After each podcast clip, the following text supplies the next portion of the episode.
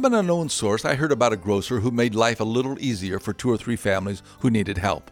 When one of the boys came into the store admiring some vegetables, fruit, or other staple, the owner would barter with them for a nice marble.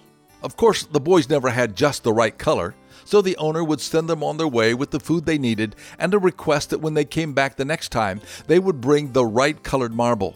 But of course, the color was never the right shade of green or red or blue.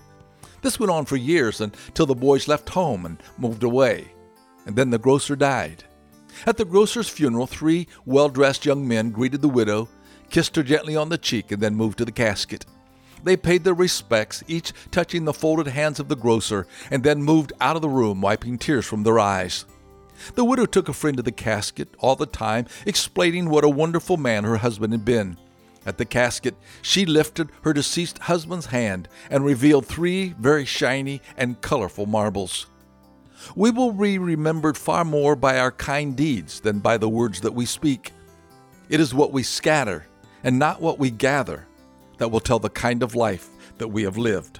This is Bill Hostler with today's key to confident living. Why not visit our website at today's key dot net?